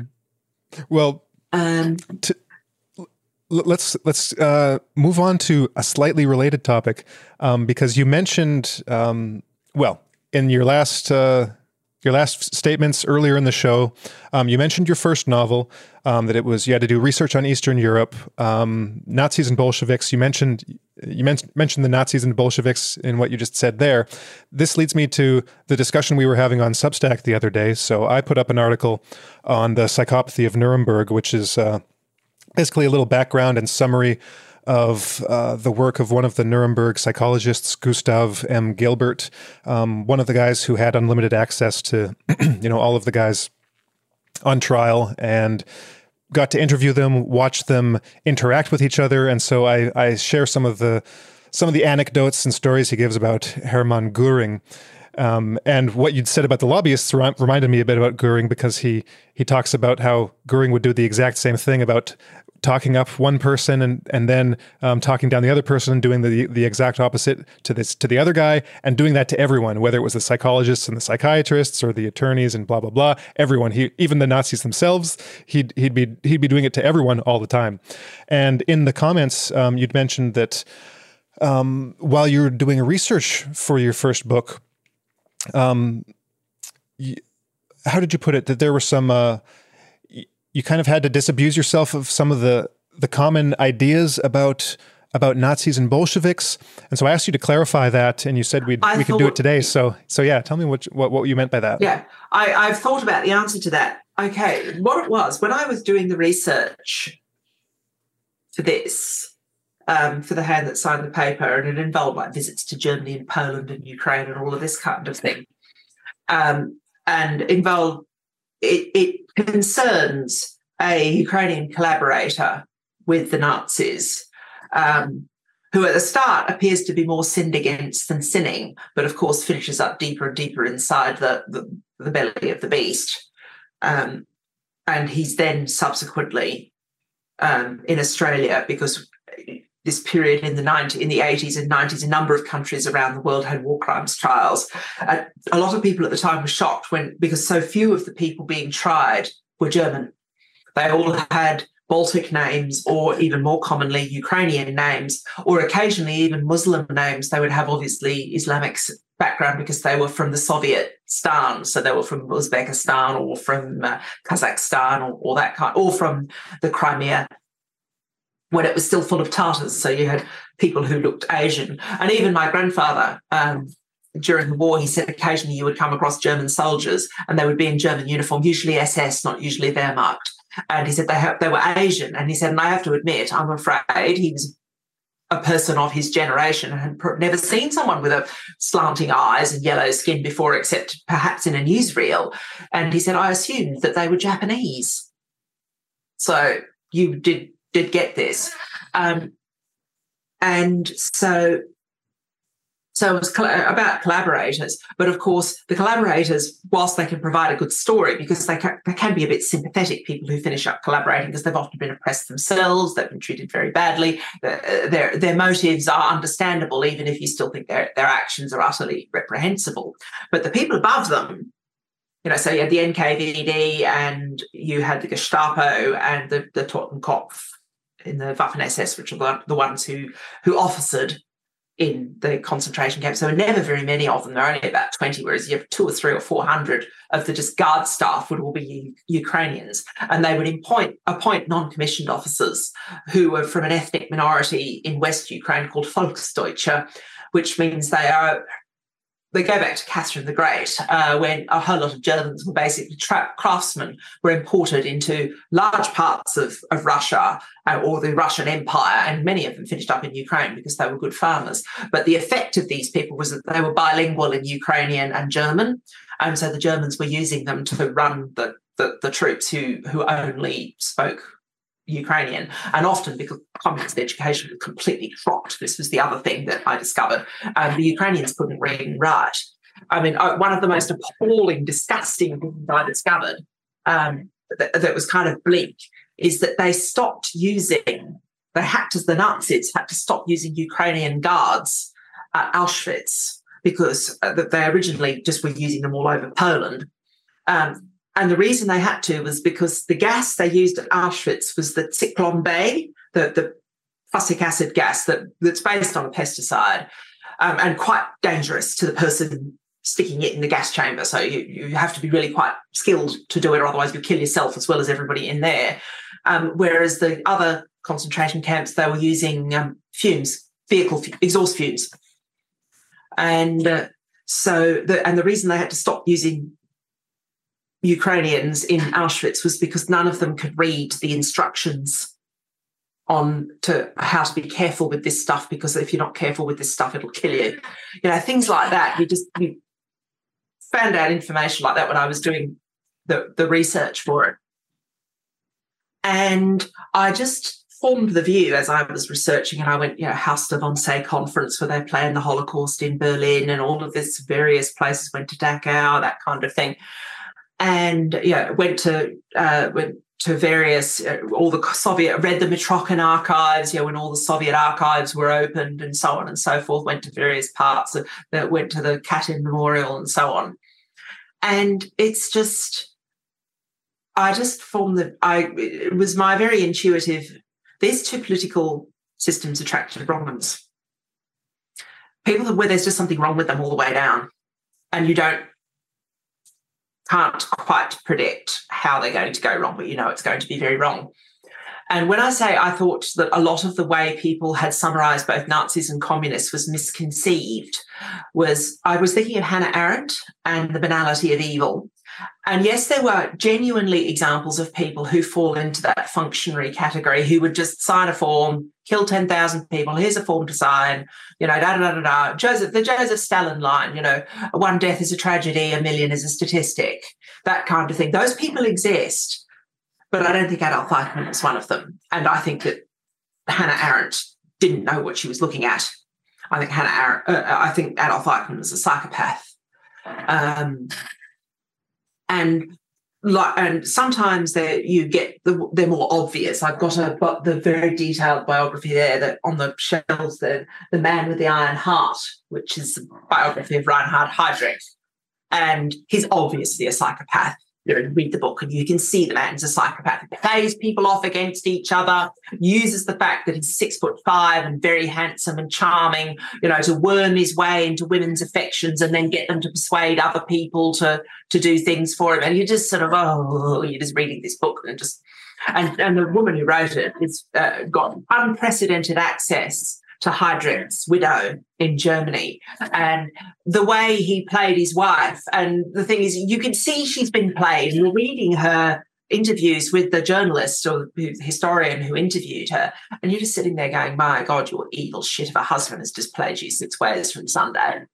And uh, you, you see this with this other when you find out about Lavrenti Beria and the cruising around Moscow looking for sexual targets and this kind of thing, and you just suddenly realise, and I was thinking wrong'uns, wrong'uns. Hannah Arendt isn't right about the banality of evil, and then the particular issue. So I thought individuals, yes, I'm sure they existed, but it didn't describe, it did not capture anything like a majority.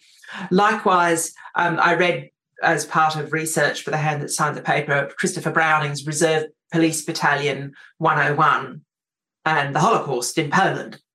Ordinary Men is the, the headline title of the book.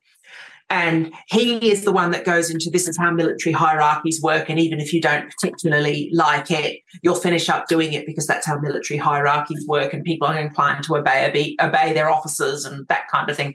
And once again, I had the same sense that I had with Hannah Arendt this is true for some people. Some people are like that. There's a reason why those obedience experiments and all the electric shocks and so on and so forth worked. And you can imagine that happening in a military context, but it does not capture the majority of people who did this. And it certainly doesn't capture the officer class who were making the bullets and getting everybody else to fire them. And once again, when you go through the book and you start reading the accounts of the officer class, you see the same thing playing people off against each other, isolating them from their friends or from their family, making it impossible for them to ha- exercise any um, independent judgment or to have sort of cognitive peace uh, away from the, the, the, pressure that's placed on them. And so I was thinking all of these sort of, and then I, I read Daniel Goldhagen's book as well, Hitler's Willing Executioners, which I actually thought was more plausible because he makes the point um, a, a, lot of the organized Jewish lobby has got this idea in its head that the Holocaust could happen anywhere and that all people have to have is sufficient amounts of anti Semitism and so on and so forth. And Goldhagen does a really good job of just disassembling that argument. No, no, no, you need very, very specific historical circumstances. And you also need really quite good technology to do this kind of thing. Or otherwise, you finish up having to do something like the Soviets did in Ukraine with the Holodomor, which is literally you know, hunger murder that's what that Ukrainian phrase means. Holodomor is hunger murder. And you finish up having much more primitive tools at your disposal. If you're going to use science and technology, you actually need a society that's pretty good at chemistry. And Germany, the, in that period and for 100 years before, had been the preeminent society in terms of chemistry. And so I, I actually thought Goldhagen was a bit more plausible than a lot of the others because he thought, no, there are particular characteristics that produce this kind of behavior in people and you can't just reproduce it everywhere. You have to have all these sort of all these factors to align and then it can happen. And so i just thought all of these very famous books whether it was the banality of evil, whether it was the military structure, whether it's the fact that some people are instinctively cruel, which came up in issues with just particularly with the likes of Beria and that kind of thing, didn't capture everything. It didn't capture the personalities that were at the very heart of these things. And I just put my mental label of wrong on, them. You know, some, some, things uh, they just attract bad people you know, and you just get they're like black motes around this very, very evil thing in the middle, and they're all just coalescing around it. And I just left it at that because ultimately, my skill is as a novelist, and my first book was a bestseller. And what I wanted to capture was the way very bad people draw in less bad people around them and then make those people their instruments, basically. And that's what the hand that signed the paper is about people who've been, in this case, the Ukrainian collaborators been treated appallingly, but also Jews who had in the Tsarist era in this in Russia had also been treated appallingly and so thought communism was a bloody good idea. And the way they were sucked in by people who were just evil. Um, and I'm not, I'm not afraid to use that word evil because in another context, these are people who'd been bloody serial killers. Um, you know, what what's the choice? You be a serial killer and knock off 30 people over 20 years or send bombs in the post to people, or do you be, you become commander of an Einsatzgruppe or, you know, uh, NKVD colonel and killing off all of those bad descendants of, of, of the bourgeoisie. And so I thought that very strongly when I wrote the book, but I then parked it because I went off and did other things in my life. But then when Josh did his show and sort of drew out these characteristics that all of these people had in common, and then how it was infecting our politics again, I thought back to my first book and I started to get really quite worried and concerned about this. And because I'd been trying to ignore it, I have to say.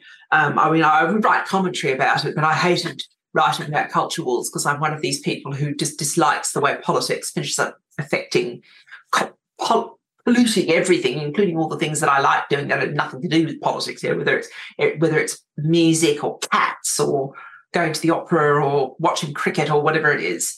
Um, I just don't like those things being colonized by politics. And I am aware in both Nazism and communism, they've got this thing of everything, including all your all of civil society, gets taken over and colonized by politics. And that's one of the signs that you're dealing with something that's really quite dangerous and destructive. And so I then was forced sort of back on my heels when I watched the first few of Josh's things and forced back to the research I did with my first book and then looked at the various features. I went back and reread all of the pieces I've written on cancel culture, and it must be 30 or 40 of the bloody things now, going right back to the very first one I wrote for The Guardian in 2015. This was before Brexit and Trump, so a conservative could still get pieces published in The Guardian without any difficulty. I went back and read them all, and I noticed I was doing the same thing that Josh had done himself with his mother and the activists that he'd encountered in the progressive left in, in the US. And I kept seeing the same patterns over and over and over again.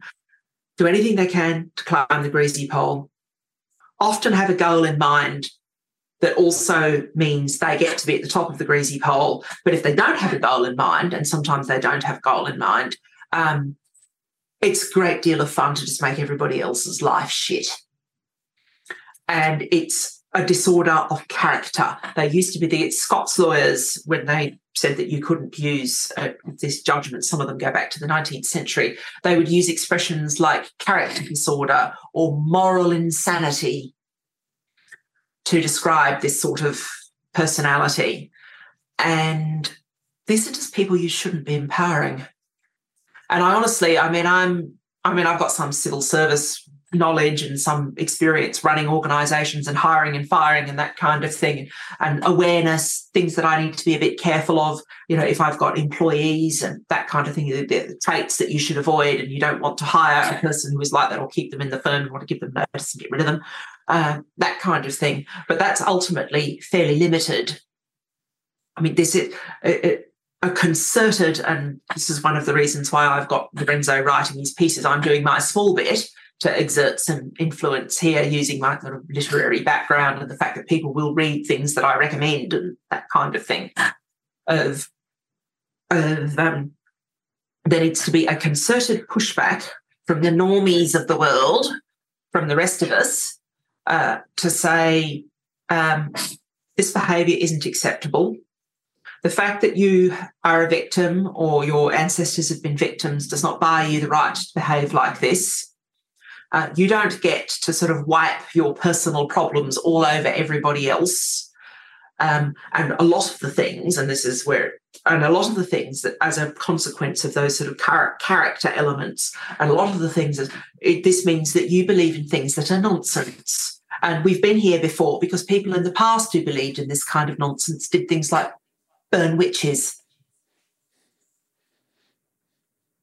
So that's kind of my approach to it. I mean, it's not a strategy really, but I'm doing what I can. That's great. Um, Helen, it's been great talking to you. We've been going almost two hours, so I think we're going to have to stop it there. Better stop. But, we better stop now. Yes. Yeah, we better stop now because, uh, well, there's still a whole bunch of things I'd like to talk about. So maybe, uh, maybe another time. Maybe uh, so sometime in yes in the rest of this 2023 we'll get together again because I still want to talk to you about Roman law and uh, and common law and uh, and uh, all those interesting things. Yes, and I'm going to read that one Which is much more now. interesting to you with your background and with your interest Yeah. in Polish history and that kind of thing. It's much more Yeah. relevant than No. the other than the, the more recent ones. I'll I'll check it out. But I but I did I did greatly enjoy these. Again, uh, Kingdom of the Wicked, uh, two volumes. Book one rules, book two order. So uh, I recommend anyone. Yeah, any if we talked about him a lot, so check him out if th- that sounded even slightly interesting to you, because uh, yeah, you won't be disappointed. Very entertaining and uh, uh, rich reading experience. And Helen Dale's at helendale.substack.com. Any other um, places for people to, to look for you, Helen, that you want to I'm get out on? Twitter. I'm Twitter. I'm a legacy blue check. I've got about thirty nine thousand followers or something. I think forty thousand, something like that. I'm at underscore Helen Dale on Twitter. So note the underscore first, otherwise you'll finish up following a graphic designer from the West Midlands.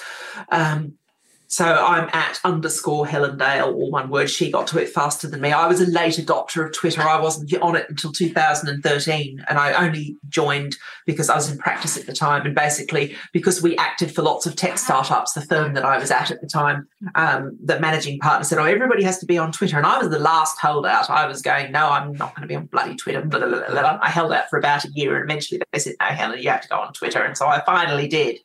Um, and it took me a long time to get the hang of it. I must admit, I don't find didn't find it help a good program to use. But I've got the hang of it now, and I think my Twitter account is a nice mix of different things. And I try not to overdo the politics. I, I, I tweet my articles and I put a little bit of political commentary about usually British politics, occasionally Australian. I try to leave the American stuff alone because whilst I work for a US think tank, I've only ever been to the United States either for conferences or a holiday, holidays. And uh, so I try to leave that alone and, and just focus on the stuff I know, which is British and Australian.